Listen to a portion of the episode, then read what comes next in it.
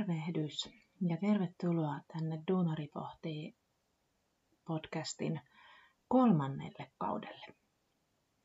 Hmm. Viime kaudella käsiteltiin hyvin vahvasti niitä tunteita ja niihin tunteihin liittyviä asioita ja niihin vaikuttamista sekä sitten niitä Ira Leppäsen ja Jarkko Rantasen ö, psykologisen perusturvallisuuden tai niitä perustarpeita, tarpeita, joita heidän mukaansa on seitsemän. Tämä kausi mä ajattelin, että tämä rakentuisi ihan puhtaasti nyt niihin mun työ- ja organisaatiopsykologian esseitten ympärille ja niissä, niissä olleiden aihepiirien siellä on, on mä oon ajatellut, että tänä, tässä kautena niin aloitellaan täältä asenteesta ja ennakkoluuloista ja lähdetään resilienssin kautta sitten kohti työhyvinvointia.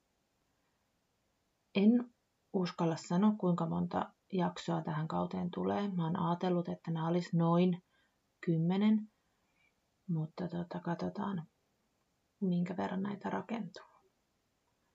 Mutta tota, tämä kausi tosiaan on aika pitkälti näiden esseiden lukemista. Mä toivon, että sä viihdyt mukana ja toivon, että sä jakaisit niitä ajatuksia ja mietteitä, mitä sulle herää aina näiden jaksojen aikana, niin tästä jakson sisällöstä kuin tästä jakson tai podcastin tekemiseen yleisesti. Mulle voi laittaa sähköpostia osoitteeseen ninnivilkreen.gmail.com. Samoin mut löytää Instagramista ja Facebookista joko ninnivilkreen tai ICHY ninnivilkreen nimellä. Samoin mulle voi laittaa ääniviestejä. Ne on myös tosi mielenkiintoisia ja, ja tykkään niitä, niitä kuunnella. Että kaikki, mikä, mikä herättää semmoista ajattelua sekä sussa että minussa, niin on aina tervetullutta. Mutta tosiaan nyt tänään aloitetaan aiheista kuin arvot, asenteet, ennakkoluulot ja olettamukset.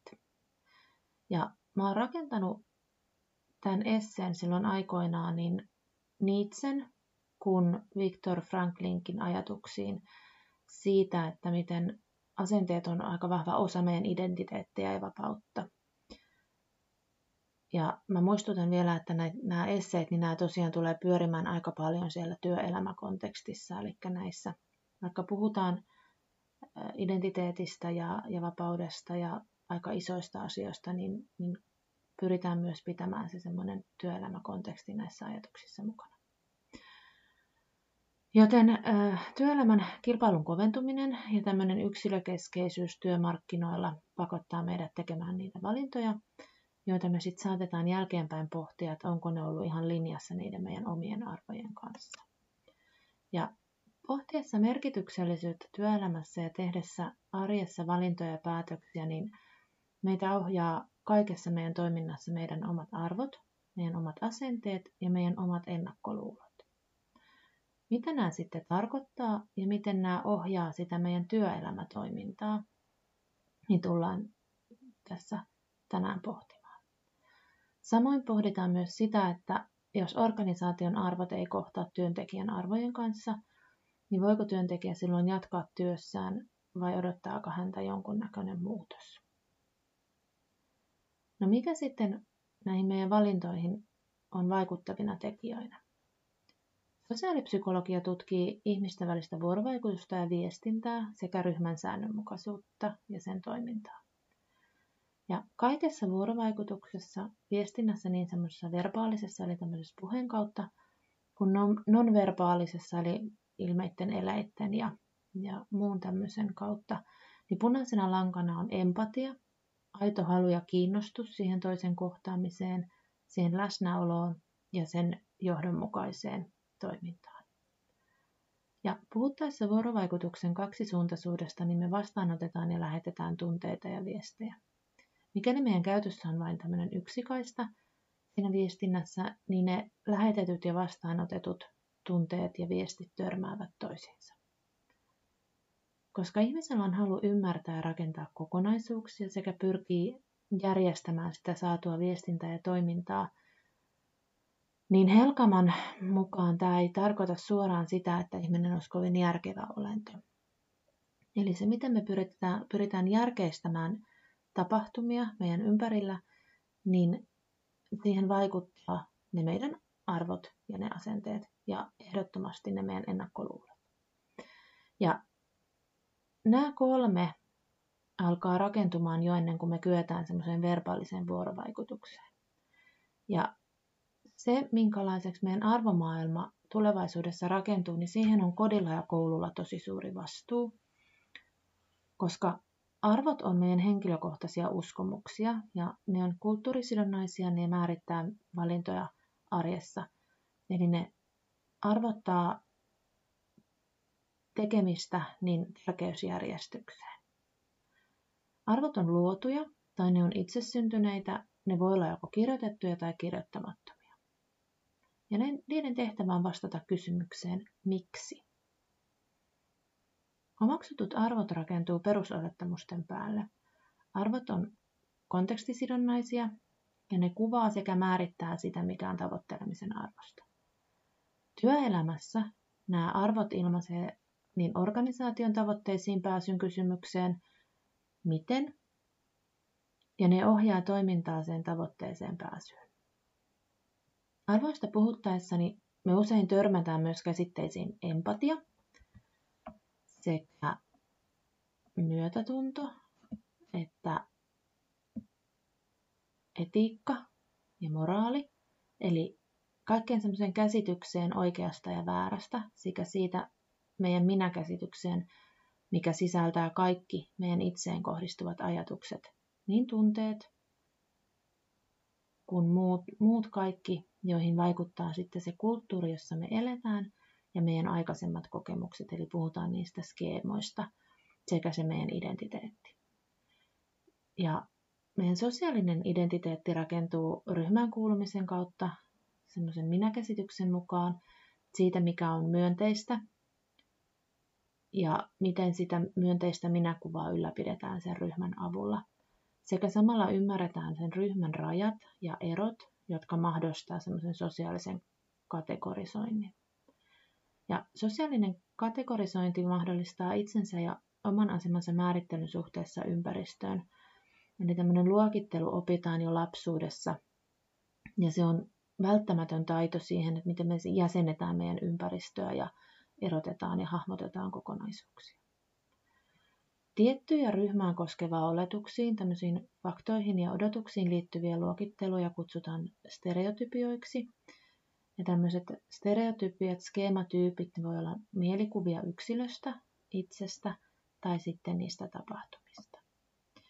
Ja ne skeemat on semmoisia psyykkisiä muodostumia, joiden avulla me yksilöt rakennetaan ja järjestetään tietoa. Ne rakentuu niiden tulkintojen pohjalta. Ja sitten taas se empatia, josta äsken mainitsin, niin se liittyy tosi vahvasti semmoiseen työelämän eettisten kysymysten kautta muodostuvaan arvopohjaan. Ja sieltä myös puhutaan tämmöisestä ammattietiikasta, joka välttää oman ja työelämän ristiriitoja. Ja kun sitten taas yritysetiikka, niin on yritysten ja ja organisaatioiden ääneen lausuttujen oletusten, kuten tasa-arvon ja kestävän kehityksen arvojen näkyväksi tekemistä. Ja se näkyväksi tekeminen onnistuu kollektiivisten yhteisöä koskevien toimintajärjestelmien tasolla. Ja arvoilla voidaan siis kuvata motivaatiota, keinona saada henkilöstö sitoutettua ja välineenä, jolla heidän toimintaa voidaan kontrolloida. No usein tällaiset puheet arvoista jää aika hienoiksi ja, ja tota, tämmöiseksi niin haipin nostattajaksi, mutta eihän niillä varsinaisesti mitään oikein konkreettista tulosta kyllä ole saatu aikaan. Tai ainakin kuvitellaan niin.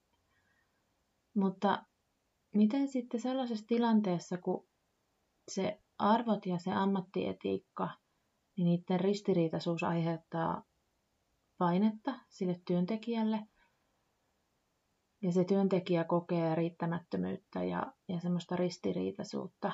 Ja mä oon omalla urallani kokenut tällaisen tilanteen aika vahvasti silloin opiskeluaikana. Mä olin pitkäaikaisosastolla harjoittelussa. Se kesti, kestikö se kaksi kuukautta. Ja meille oli opetettu arvostusta ja, ja se, että muut on kotona niin kasvatettu siihen, että vanhempia kunnioitetaan ja isovanhempia kunnioitetaan ja, ja muuta. Ja sitten yhtäkkiä siellä työelämässä tai siellä harjoittelussa, niin, niin niiltä asiakkailta ja niiltä potilailta niin katoski semmoinen identiteetti ja unohtui semmoinen inhimillisyys siitä työstä. Eli mehän saatettiin sitoa, oli käytävällä oli yksi pönttö, WC-pönttö, niin me saatettiin sitoa joku vanhus siihen pönttöön tämmöisellä saunatakipyöllä kiinni sillä aikaa, kun me oltiin syöttämässä jollekin toiselle aamupuuroa. Ja, ja sitten saattoi olla, että tämä tää kyseinen, kyseinen vanhus niin joutuu olemaan sit siellä vessassa hyvinkin pitkiä aikoja tai, tai muuta. Että, että se oli niinku tosi, tosi ristiriidassa sen, sen mun arvojen kanssa. Ja silloin mä päätin, että mä en ikinä tule tekemään vanhusten kanssa töitä ja mun omat vanhemmat niin ei tule ikinä olemaan missään, missään tuommoisessa pitkäaikaisosastolla hoidossa, että mä hoidan heidät sitten kotona, jos sellainen aika tulee. Toki siitä on useampi vuosikymmen, kun tämmöistä on tapahtunut ja, ja tota, mä toivon, että ajat on muuttunut, että tällaista ei tehdä, mutta se oli mulle niin vahva vahva tota, kokemus, että, että, että en, en sen, se, jä, se jätti kyllä jälkensä muuhun. Ja se, että miten mä nykypäivänä rakennan mun ammattiidentiteettiä, niin se pohjautuu aika paljon siihen laatuun ja siihen, että mä pystyn antaa itsestäni parhaan mahdollisen osaamiseni ja taitoni ja pyrin tekemään työni niin hyvin kuin vaan pystyn ja se on mahdollista. Mm. No miten sitten organisaatiossa, kun ajatellaan organisaatioiden arvoa, niin ne organisaatioiden tulisi valita ne arvot sillä lailla, että ne voidaan ylipäätänsä toteuttaa. Ja niiden tulisi välttää semmoista kognitiivista dissonanssia, eli tämmöistä aikomusta, tai siis tilannetta, jossa aikomus ja se toteutus, niin ei, ne ei saisi olla ristiriidassa ja niiden tulisi olla niiden arvojen eettisesti kestäviä.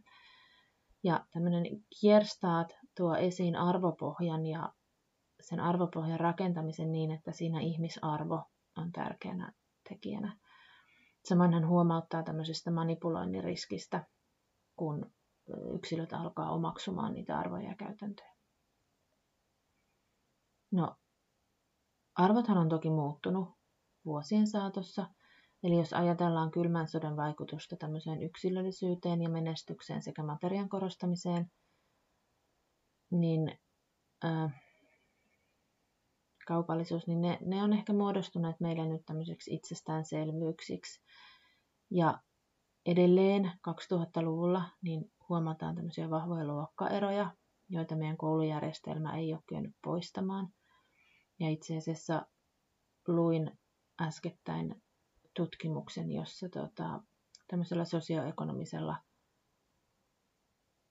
äh, pohjalla niin nähdään olevan vaikutusta esimerkiksi ihmisten tulevaisuuden suunnitelmien tai siihen, että miten, miten pystytään tukemaan esimerkiksi oppimisvaikeuksia kouluaikana ja miten se vaikuttaa siihen, että miten ihmiset työllistyy sitten, että minkälaisen työelämään he he sitten lähtevät. Eli ne luokkaerot on siellä tai, tai se, että, että minkälainen sosioekonominen tausta sulla on, niin miten sä pystyt jatkokouluttautumaan edelleen tänä päivänäkin, vaikka Suomessa on ilmainen perusopetus. Eli meidän arvojen rakentuminen lapsuudesta, niin se ohjaa meitä semmoisen tasa-arvojen, taloudellisten arvojen vaikutukseen. Ja teollistumisen ja kaupungistumisen johdosta niin arvojen muutos on, on ehkä tapahtunut luonnollisena ja tämmöisen huomaamattomana hyvin hitaana prosessina osana meidän elämää ja meidän elämän arvoja sekä yhteiskunnallisten arvojen eritasaisena muutoksena. Ja se kohdistuu tämmöiseen taloudellisen ylikorostumisen paineeseen jatkuvassa muutoskulttuurissa. Ja näin ollen se saattaa vaikuttaa siihen, miten meidän oma sukupolvi katsoo tulevaisuutta ja työelämää. Ja nämä arvoristiriidat nousee usein justiin näissä muutostilanteissa, eli se, miten me suhtaudutaan työelämän muutoksiin, pätkätöihin, työttömyyteen, määräaikaisuuksiin, versus siihen, miten ihmiset kokee sitoutumista pitkin työuriin ja työn säilymiseen. No, niin kuin tässä jo tuli esiin, niin ne arvot on siis tämmöinen ohjuri meidän toiminnalle. Ja niiden lisäksi niin meidän toimintaa ohjaa erilaiset lait ja normit, jotka kumpuaa sieltä yhteiskunnallisista uskomusjärjestelmistä ja siitä, mitä me kuvitellaan, mikä on oikeaa ja väärää. Ja näiden voi katsoa olevan tämmöinen sosiaalisten normien olemassaolon vaikutusta, joka ohjaa sitten meidän omia arvoja. Ja tota, no ehkä se, että, että niin asenteet, jotka liittyy hyvin vahvasti arvoihin, niin on yhtä lailla opittuja. Ja asenne on taas tämmöinen tunne johonkin ilmiön, ihmiseen tai ympäristön osaan. Ja ne ohjaa meidän mielikuvaa. Eli asenteet on opittuja tapoja, joilla me suhtaudutaan ympäröivään maailmaan. Ne voi vaikuttaa joko positiivisesti, negatiivisesti tai sitten neutraalisesti niin meidän omaan päätöksentekoon. Ne on subjektiivisia, eli tämmöisiä henkilökohtaisia kokemuksen kautta kumpuvia toiminnan ohjaajia.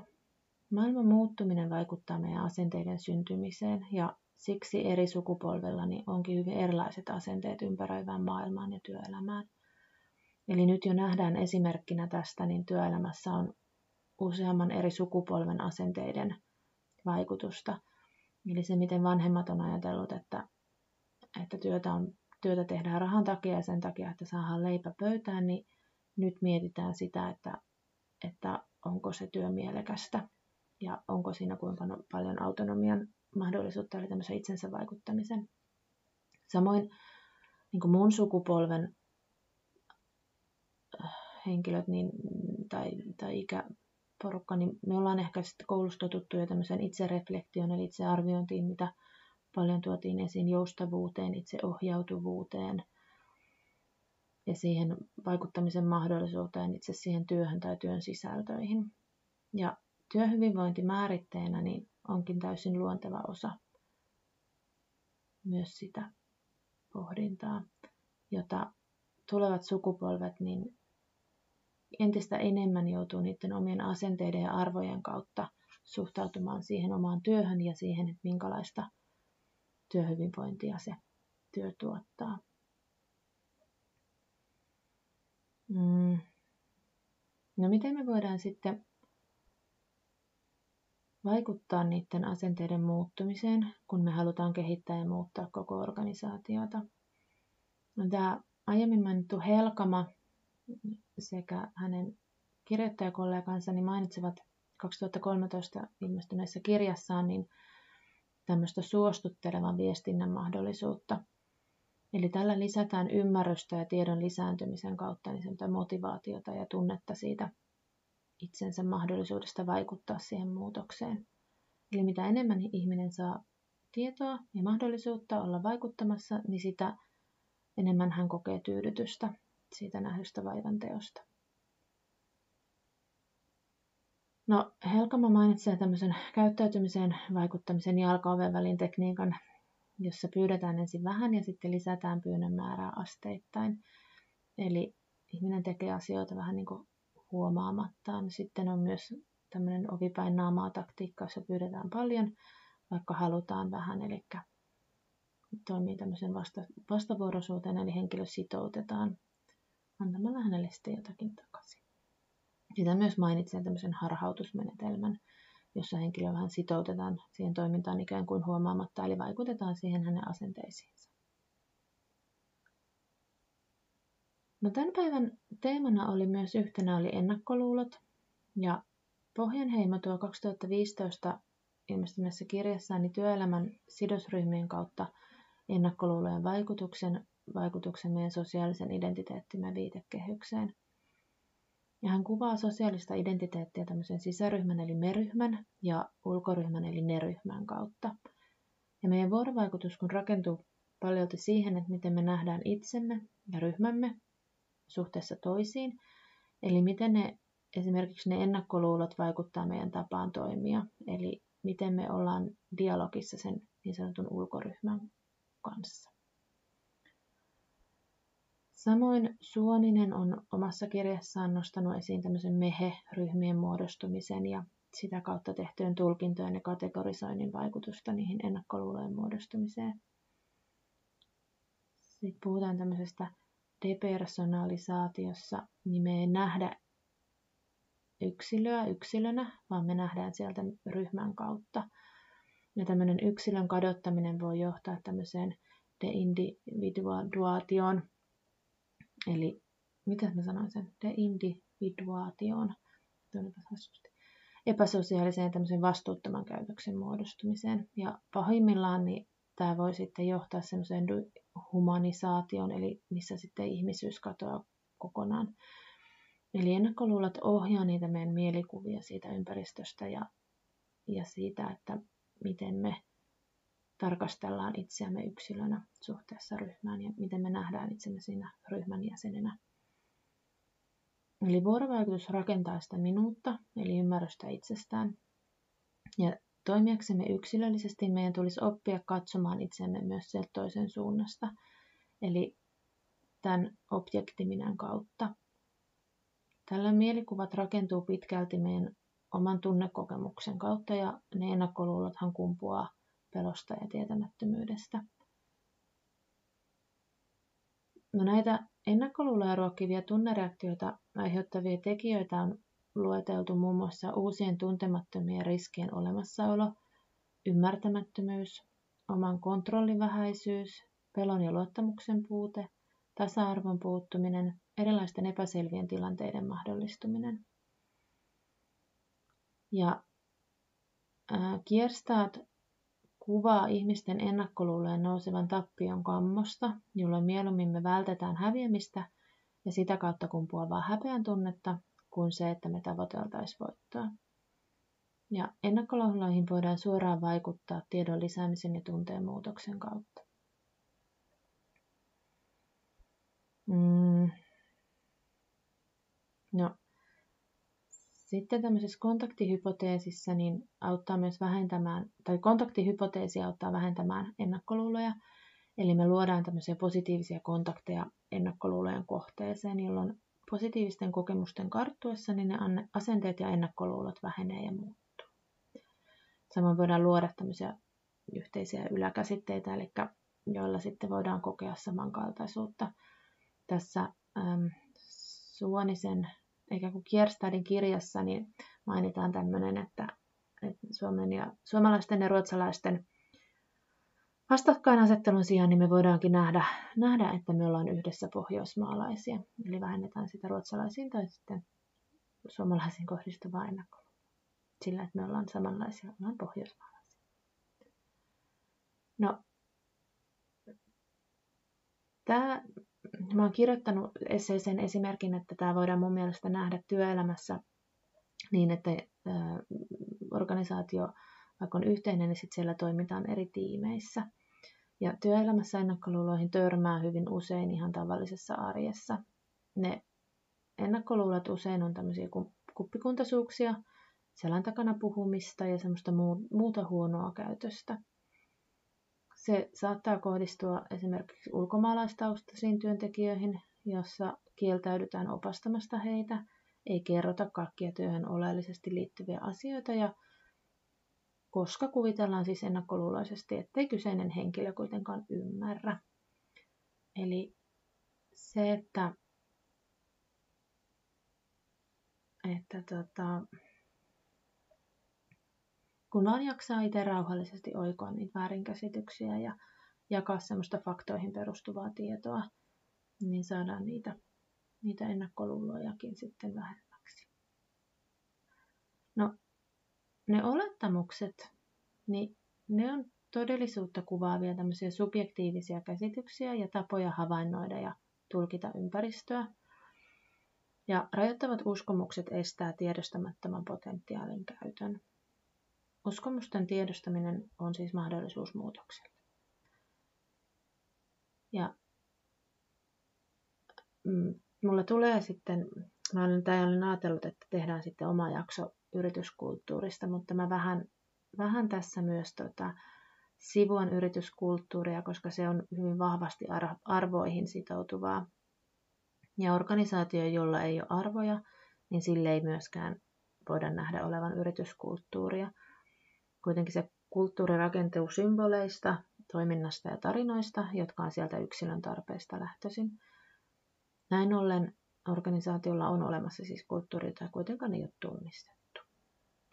No, arvot ei saisi koskaan olla siis pelkkää semmoista kaunispuheista korulausekirjoittelua, joihin tosi usein kyllä törmää. Törmää sitten tuolla yritysmaailmassa ja noissa opinnoissa. Eli internetissähän on olemassa tämmöinen sivusto, josta sä voit niinku vähän bingon tyyppisesti niin valita omalle organisaatiolle arvot. Ne ei siis oikeasti kohdennu mihinkään eikä ne oikeasti tarkoita mitään. Nyt on puhuttu arvoista ja asenteista ja ennakkoluuloista. Ja mä ajattelin, että mä ottaisin tähän vielä loppuun niin moraalin ja etiikan. Ja, käsitellään niistä tämmöistä moraaliajattelua ensin. Ne nimittäin usein yhdistetään moraali ja etiikka toisiinsa, mutta moraalikäsitteenä niin voidaan määritellä käsitykseen oikeasta ja väärästä tai hyvästä ja pahasta ja niiden ristiriidasta – Henkilö määrittää, rakentaa ja konstruoi omaa käsitystä aktiivisesti eri vuorovaikutuksissa ja sosiaalisissa tilanteissa. Moraaliajattelu ja moraalikäsitysten vaiheteorioita on luoneet muun muassa Kolberg ja Killigan, ja moraalikehitykseen liitetään vahvasti henkisyyden käsite, jolla nähdään olevan korkea moraalinen viisaus. Henkisyydessä taas nähdään tämmöinen vahva yksilöllisen pyhyyden tavoittelu ilman sen mitään siis tämmöistä uskonnollista aspektia, eli näkökulmaa, eli pyhyydellä ei tarkoiteta, että, että se olisi mitenkään uskonnollis- uskontoon sitoutuvaa. Kun taas sitten etiikka on tietosta, tämmöistä moraalikäsityksen ymmärtämistä ja, ja siihen sitoutumista. Moraaliajattelun nähdään tämän Kilikanin teorian kautta liittyvän vahvasti oikeudenmukaisuus ja huolenpito. Ja niiden voidaan nähdä liittyvän sitten taas siihen, että miten yhteisöllisyyden etiikkaan liittyväksi. Ja Kilikanin huolenpidon etiikan mallin on nähty olevan vahvasti yhteydessä minäkuvan ja identiteetin rakentumiseen, jossa voidaan tässä mallissa nähdä myös kehitys semmoisesta yksilökeskeisyydestä kohti yhteisöllisyyttä. Tällöin yksilö ottaa vastuuta itsestään sekä muista, että niistä valinnoistaan suhteessa toisiin, mutta hän ei unohda siinä hetkessä kuitenkaan itseään. Eli ei nosta, nosta kumpaakaan tai ei arvota kumpaakaan korkeammalle kuin toista. No Kolber näkee oikeudenmukaisuuden moraalimallissa kehittyvän sitten vaiheittain tämmöisen rangaistuksen ja tottelemisen vaiheessa, jossa pyritään kohti yleispäteviä moraaliperiaatteiden moraalia. Sitten tätä Kolperin ajatusta on viety eteenpäin. Puhutaan tämmöistä uuskolperkilaisuudessa, jossa ymmärretään myös niiden tuntemattomien ihmisten suhteiden vaikutus toisiin eri instituutioiden ja säännöstöjen kautta. Ja tähän oikeudenmukaisuuteen niin voidaan mun mielestä liittyvä myös tämmöinen lojaliteettivelvoite työnantajaa kohtaa, jolloin ymmärretään edustettavan sitä organisaatiota sekä työnantajan sääntöjä suhteessa organisaation ja yhteiskuntaan. Mm, Mäkiniemi on nostanut tunteiden merkityksen hyvin vahvastikin moraalista puhuttaessa. Eli moraalisia vahvoja tunteita on syyllisyys ja häpeä, mutta myös tämmöinen intuitiivinen moraali. Eli me tehdään päivittäin valintoja tiedostamatta ja perustellusti tiedostaen, jolloin puhutaan rationaalisesta toiminnasta. Ja näillä, näillä ähm, tiedostamattomilla ja tiedostetuilla toiminnalla ja päätöksenteolla, niin niillä on vaikutus välittömästi tai välillisesti toisiin ihmisiin ja heidän hyvinvointiin. Käsitys moraalista on nykypäivänä laajentunut ja puhutaankin tämmöistä autonomian etiikasta, yhteisöllisyyden etiikasta tai pyhyyden etiikasta. moraali on myös hyvin kulttuurisidonnaista, eli moraali on, on globaalisti ja kulttuurisesti, niin siinä voidaan nähdä eroja. Tämä oli tämä ensimmäinen jakso tällainen. Mm. Mä kiitän, että jaksoit kuunnella tänne loppuun saakka. Ja tosiaan niin kuin alussa sanoin, niin mielelläni ottaisin sitten palautetta vastaan. Minkälaisia ajatuksia tämän tyyppinen jakso sussa herätti? Onko tämä onko tämä sun mielestä, tai äh, mit, mitä sä, ehkä mä kysyn näin, että mitä sä pidit tämän tyyppisestä äh, jaksosta, jossa olikin ehkä vähemmän sitä mun omaa pohdintaa ja tämä perustui tämmöiseen, tämmöiseen vähän niin kuin, ää, luentotyyppiseen tai tämmöiseen erilaiseen. Mutta mielelläni otan palautetta vastaan, että mitä tykkäsit tämmöisestä, tämän mallisesta jaksosta. Mutta sen enempiä höpinöitä, niin jatketaan ensi viikolla. Siihen asti, moikka!